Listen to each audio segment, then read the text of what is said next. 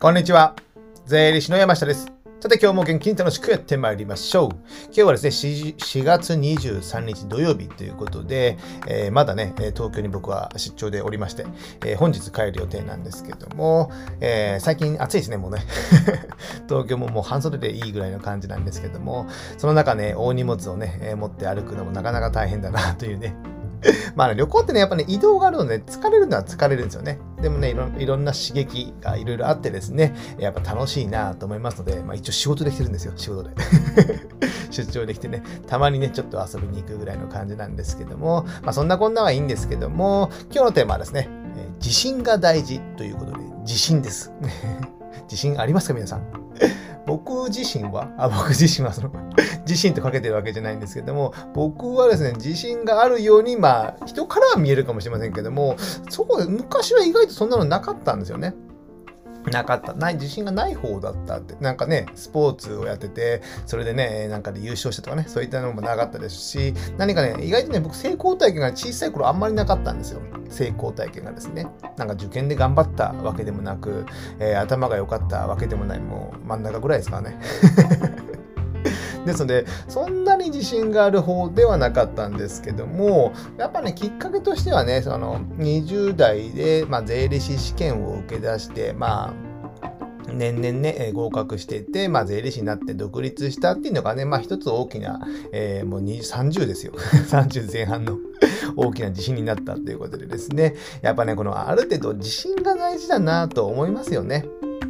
先日もですね、あの、キック今、キックボクシングを習ってるんですけども、あの、ローキックとかね、えー、ジャブとかね、ストレートとかパンツとかね、習うんですよ、一個一個ね、毎週。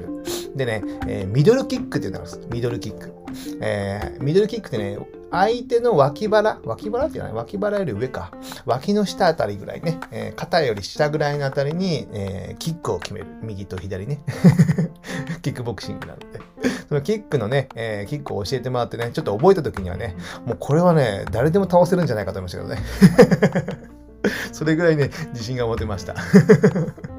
かかってこいやぐらいの感じなんですけど。でも、えー、他からするとヘボヘボなんですけどね。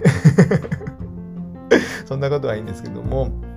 それぐらいにやっぱり何かね、一つ覚えると、やっぱ自信になるじゃないですか。自信になる。この自信ってね、やっぱね、えー、新しいことを一つずつ覚えていく。だってね、自信がね、どんどん積み重なっていく。あ、自分できるじゃんっていうね、よくあの、自己肯定感とか言うじゃないですか。まあ、あんまり僕はその言葉好きじゃないんですけども、自己肯定感も高まってね、自信がつくと、自分がもっと何も何でもできるみたいに思ってしまう。まあ、これは良い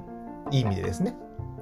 ですので、このね、自信はね、最低持っておいた方がいいな。でもじゃあ自信をどうやってつけるかっていうのはなかなか難しいんですよね。なので、なんか一つね、小さいことでも挑戦して、一つのまあ成功体験があれば、ね、絶対全く違うと思うんですよ。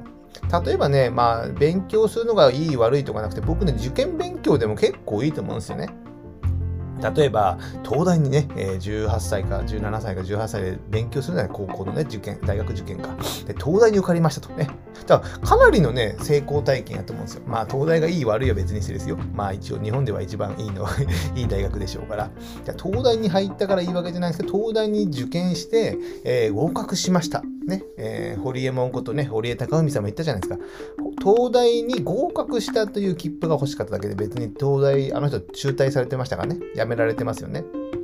ですね、東大に入ったというね、自信を得れたっていうのがね、やっぱ一つの、えー、大きなきっかけになったというのがね、前話されてたんですよね。ですので、そういったね、まあ、東大はちょっと難しいかもしれませんけども、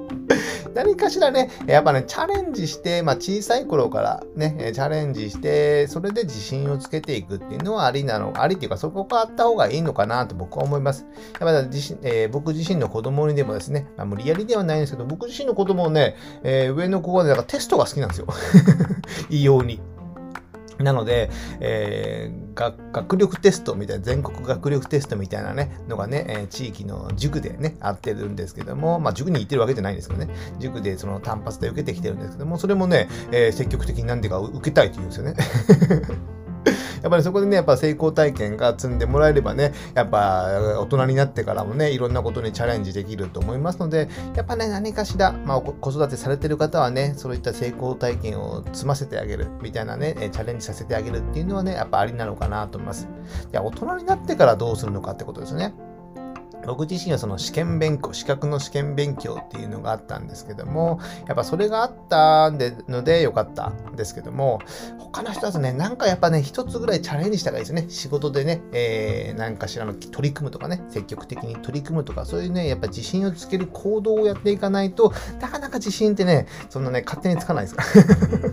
自信を買ってくることはできないからですね。ですので、やっぱね、チャレンジした方がいいのかなと思います。まあ僕のこういった旅行とかね、いろいろなビジネスでこういった東京に来てるっていうのも新しいチャレンジじゃないですか。で、そこでチャレンジして経験して、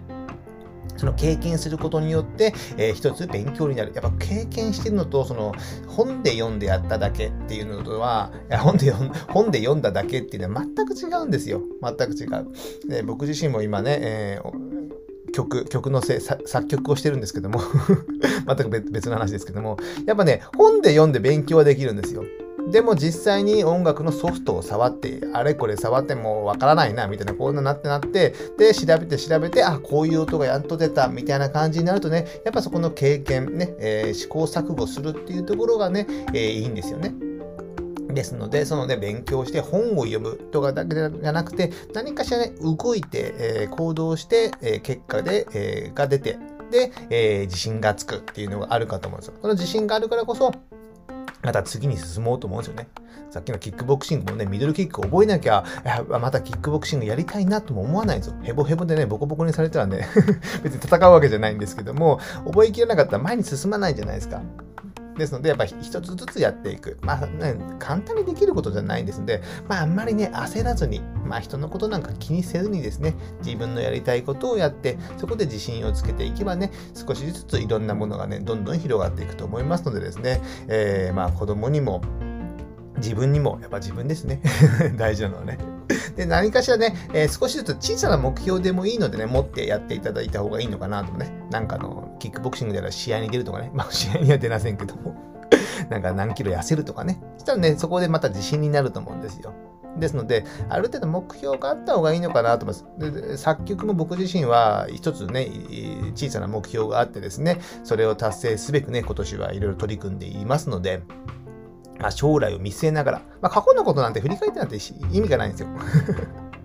過去ね、どう悪かったとかね、振り返っても意味がありませんので、未来を見て、未来をこういうことをやりたい、こういうふうにやっていこうと思って、そこに向かってやっていく。それが一つずつね、少しずつクリアしていくと、それが自信にまたなっていきて、だからそれだったらね、良いスパイラルでやっていけるかと思いますので、ぜひね、えー、行動あるのみということでですね、えー、これを聞かれてる方、ね、僕も頑張りますので